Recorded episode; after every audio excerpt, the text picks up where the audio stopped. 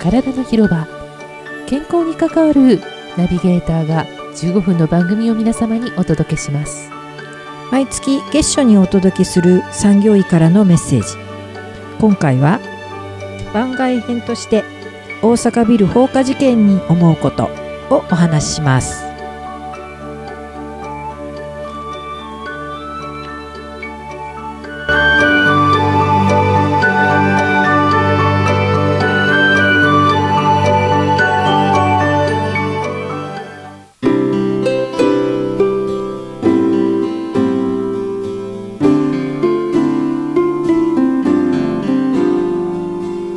はいおはようございます、はいおはようございます松田さん、今日もよろしくお願いしますよろしくお願いします原さんおかわりありませんか、ええなんかいつの間にか年末になっててびっくりしてるっていう正直な気持ちです、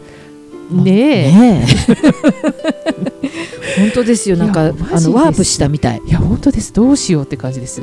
実際にね時間って早くなってるみたい、そういうあれが出た研究データみたいあなやつそうなんですね地軸がちょっとずれたりとかいう話はねよく聞いたことありますけど、そういうのも含めてそうないうんじのゃない含めてなんかバランスが変わってきてそうすると感じ方も変わるんでしょうかね、年末らしさなんて感じてられないっていう、本当にもう気がついたらお盆ぐらいになってるよそうやっていつも「早いね早いね」ってね私たちは毎回話し続けるんでしょうね。 はいはねいそんな自分を愛おしく思う今日この頃でございますが、えはい、皆様いかがお過ごしでしょうはかい、もうねあの、はいい、い時期ですからはい、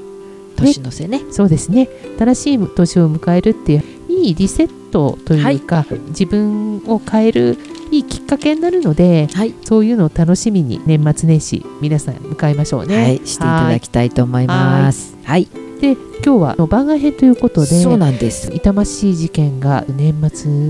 起こってしまいました。あねのショッキングな、大阪のビルはい放火事件放火のということでねはいでその場所が場所でしたからそうなんですよ心療内科のそうなんですクリニックだったということで働く人のとかねそうなんですしかもだからねね働く人のためのそういったこのリワークプリロワグーラクムプログラムっていうんですか、うんなんかその集まりを狙っての事件ということでかなりの衝撃が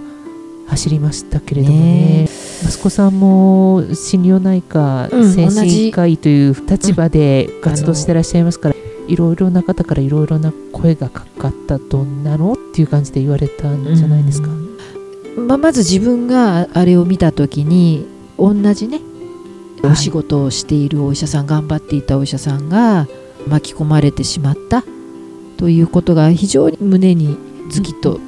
身につまされるといそううですかよねリワークプログラムっていうお話でしたけど、そういったグループワークっていうのはよくあるものなんですかあのやってるところが増えてると思いまあす。そうなんですね、うんあの復職をはいする際にええ生活のリズムを作ったり、あーなるほうんど、頭を少しそのトレーニングしていくようなあそうこうですねリハビリに近いです。ああ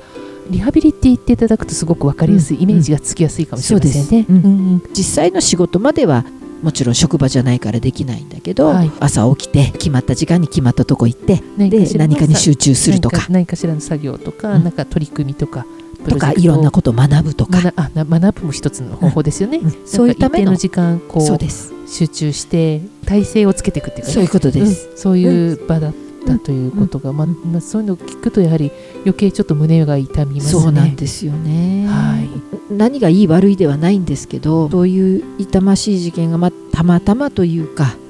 そういう場で起こってしまったというのがはい非常に切ないですね、残念な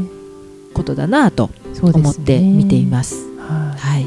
その心療内科というところでなんかいろいろといろんな報道とかも出ていたりすると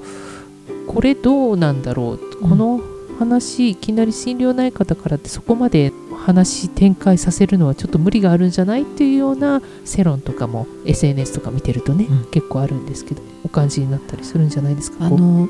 日本の場合はね精神科とか心療内科という領域に対して、はい、まあわからないというか、うんこう文化的にね捉え方というのがちょっとこう独特だったりあーまあそれいい悪いじゃないんですよ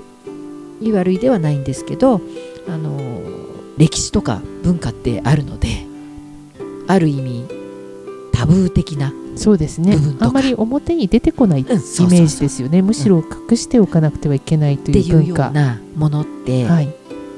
ずっとあった、そうですね、これ歴史とか文化によるところも大きいと思うんですそうかもしれませんね、だからそれが間違ってるとか正しいということではないです、はい、はい、ただ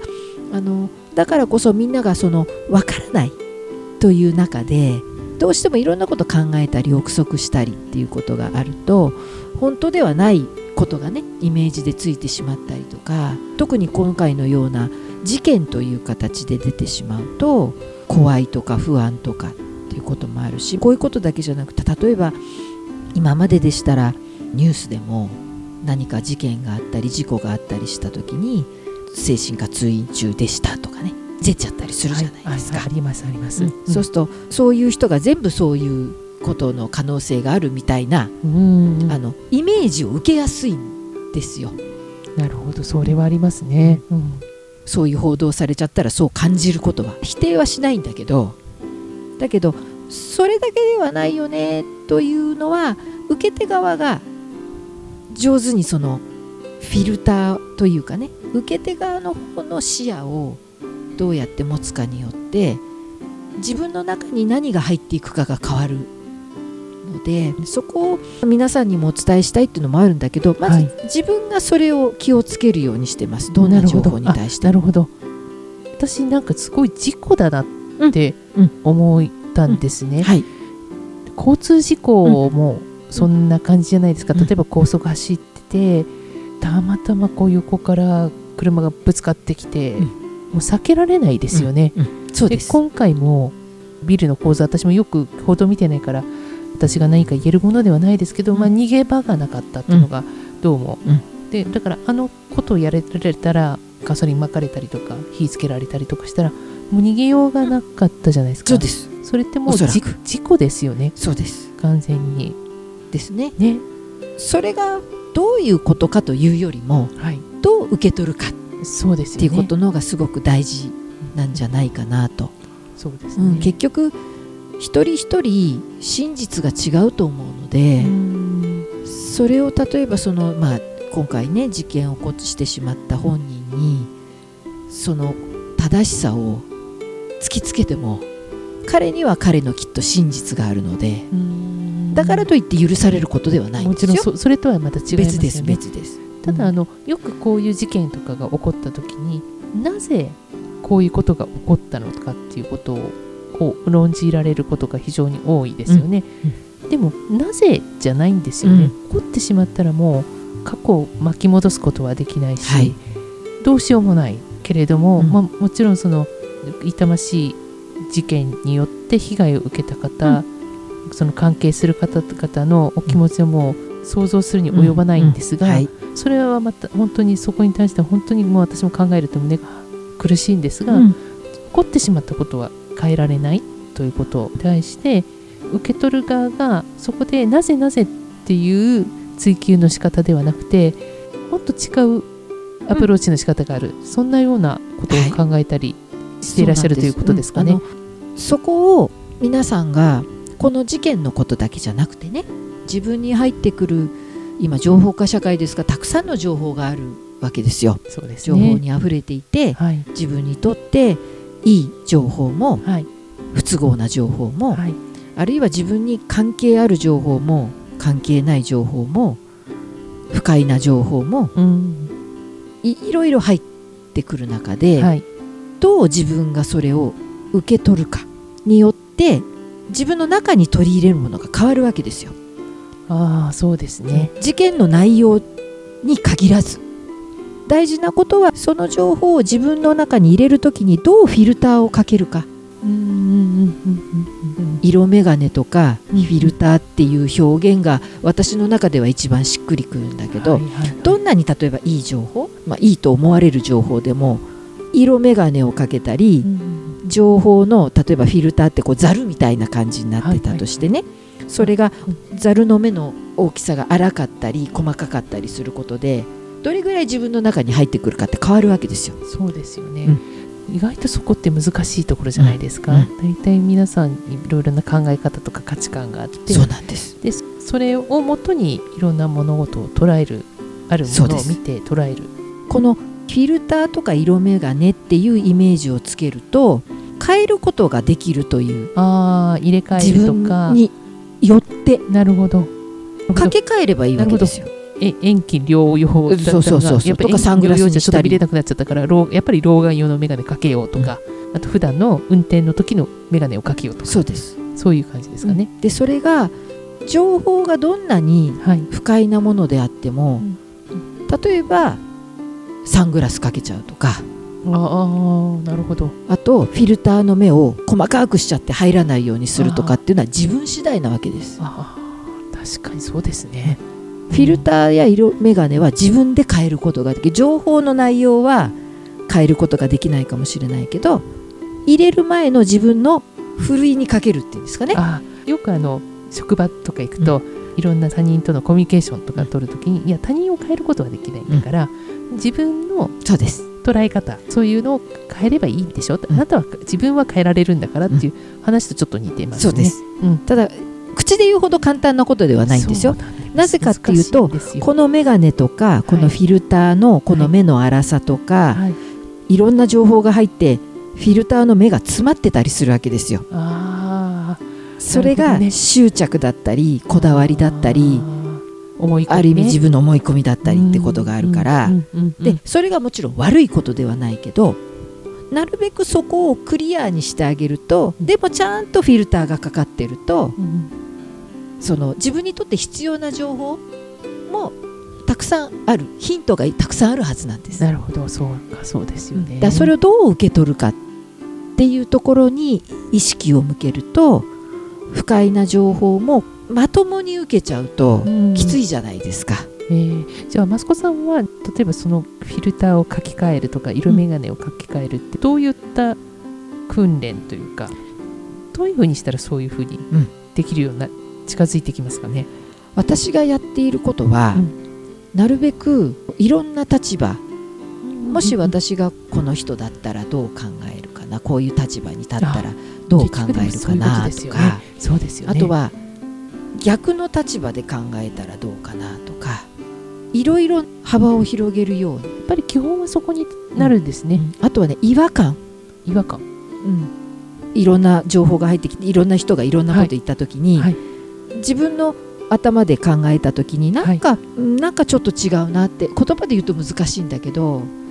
ありますねそういうことんなねん。かこうこれってちょっとこうモヤモヤするとかあざわざわするとかこのコメントってちょっと違うかなとか逆にあこういう考え方ってそうだよねとかっていうのを感性っていうのかな感じることを自分がいろんな感じられるように、なるほどあの頭とか知識で抑え込もうとするんじゃなくて、まず感じたこと感じたことはきちんと覚えておくってことですね。あきっと私今こう感じたっていうところあーあそれすごく大切かもしれませんね、うんまずはい、まずはそこからですね、うんんあれって思ったその瞬間、うんでもほら人間とか特にその会社とか組織で働いてるとあれと思ったからってす素直にそのままね声に出せるような場ってないじゃないですそうか、なんです。そうするとあれと思うけどとりあえずはちょっとちょっと落ち着けっていう風な形になると思うけど、そのでもあれと思った瞬間とかあれ何がきっかけであれって思ったのかな、もやもやっそとうそしうたそのうそかなうなんで私今モヤモヤしてんなんだだっろけうなっていうところはちょっと考えてみる機会を作るっていうことそうなんがですよ先ほどのトレーニング、うんその眼鏡をかけ替えるとか、うんフィルターを入れ替えるそのなんかトレーニングにつながっていくっていそううです感覚でいいですかね。うんあそうか私がモヤモヤするのは今赤い眼鏡をかけてたからなんだっていうのに気づけるようになるわけですよ。ああそれは面白い。ううんじゃあ、ねそれを青い眼鏡に変えてみようとかっていんううんうんうん気づきにはなりますよね。ああそうですね。思いやりとはまた違うのかな、うんこれはもう少しなんていうのかな人とか物に対してどう興味を抱くかああの自分と違うものという視点でて敵味方みたいなうんうんうんうん意識で見るんじゃなくて、はい素直にどうしてだろうというか興味を持ったああなるほどね。肯定する必要もないんだけど、はい。否定する必要もないし、うんなんかそういうニュートラルな、まあそうですね、ううんんもっともっとこに情が入るとかではなくて、うんっていうことですよね。ジャッジしない視点でうん見るっていう、うんうんこの世の中に生きてれば一人では生きられないじゃないですか、うんだからその人に助けてもらって、うん自分も助けることもあるし、そういうやり取りの中で周りに興味を持つことってすごく大切でねでじゃあ周りに興味を持つっていうことは何か一つことが起こったって思ったら、私はこういうふうに感じた、うんあの人だったらどういうふうに感じたかなとか、そういうのがは話し合いの中で出てきますよねそうですそういうことですね、うんなのでとにかく広げて広げていろんな立場でいろんなことを考えてみるそれが本当かどうかとか正しい間違ってるじゃなくてですよね。あこういうふうに立場が変わるとこんなに見方って変わっちゃうんだ、ですね。うんボディセラピーのお仕事をしてますよね、はいあのまあ、リフレクソロジーだったり、アロマセラピーのお仕事、人のお体触るお仕事を勉強する中で少しだけ心理学の知恵をいただいたことがありましたけどその時にチェンジチェアっていう言葉を言ってました、はいは椅子で対面で椅子座ってて、はい自分はこっち側座ってるけど、あっち側の椅子座ったらどういうふうに見えるかな、うんそうでどすういうふうそうにです感じるかなっていう、うん、あの感覚うんそうでですすかそうねで。す、うんうんそういうふうなイメージを自分の頭の中でやってあともう一つはフィルターをクリアにしとくって結構エネルギーがいるんですよ。そうかもしれないですね。うん結構だってそういっもたのすごく周りにすごく意識を張ってないとそういうふうに感じられないですそもうんね。なんですだからやっぱり自分が元気じゃないとあー体がいい状態じゃないとフィルターってはい極端になるんです、あー脳が疲れるとあフィルターの目が荒くなりすぎていろんなもんが一気に入ってきあたそれと混は乱すしごたいり刺ち激が強すぎますよ、うんそしたらねょっと疲れちゃうでしょ疲れちゃいますねフィルターがかけられなくなるんです、あはいはいはいはいはいはいでもう一方はものすごく不安になると今度フィルターの目をずーっと閉じちゃうんですあ両方わかる、であの両す方あるんですごい疲れてるとちょっとしたなんてもないことがすごくな何言ってんのよってカチンってきたりとかあともう私はダメだって言ってもう閉じちゃってそうなんです誰かがいせっかくねうんいろいろいい言葉をかけてもらっても、それ耳に入ってこないってことそうはです本当にあることですね。この意識というフフィィルルターうん、これはある程度いい状態じゃないとうん柔軟に硬くなってくんですよね、そうですね。その開け閉めもかそうだんだん動かなくなってくるっていう感じですよなね。のでエラーを起こしやすくなるああ、脳のエラー。そうですどんな人でもそれって起こる可能性があるということだと思いますなるほどね病。気だけじゃなくてそうですね。うん病気って言ったら簡単ですけど、うんでもそういうものじゃなくてうん病気、病気じゃないっていう単単純に白か黒ではかないっていうことじゃないってことですよね。そういうこもっとこうじわんとしたものがあるってことですよね。そうですそうですうんだからやっぱりそのとですフィルターをかけているんだという意識ー、はいはいはい、自分が見ていいるものには実はフィルターをかけているる。うん意識というフィルターがあるから自分に必要なものそうでないもの無意識のうちに情報を選択してるはずなんです見るものを、そうねうんでも全部一気に入っちゃったらやっぱ混乱するからねはいはいやっぱ適切にフィルターをかけるって大事でそうすでもそのこのフィルターがいい状態クリアな状態であれば、い、い情報がいっぱい入ってくるからどんなに自分にとって不快な情報でもう、んうんうんその中に自分がこれから心地よく生きていくためのヒントが入ってるはずなので、なるほどねそれを拾えるようなフフィルターをかけましょう。というその情報が入ってきた時の自分の対処の仕方をぜひ皆さんにお伝えしたいなということとなるほど、あともう一つそういういろんなね頑張ってる人を見た時にはい皆さん思いっきり走ってダッシュした後ってはい、ハーハーするじゃないですか。はいはいはいああ目の前に電車が 走ってもう10メートルも走ってないのに制覇しますけどね、はいいわゆる息切れってやつですね。ハーハーはいとあれ、はい苦しいはずだから、はいはい空気が足りてないって思うと、はい吸う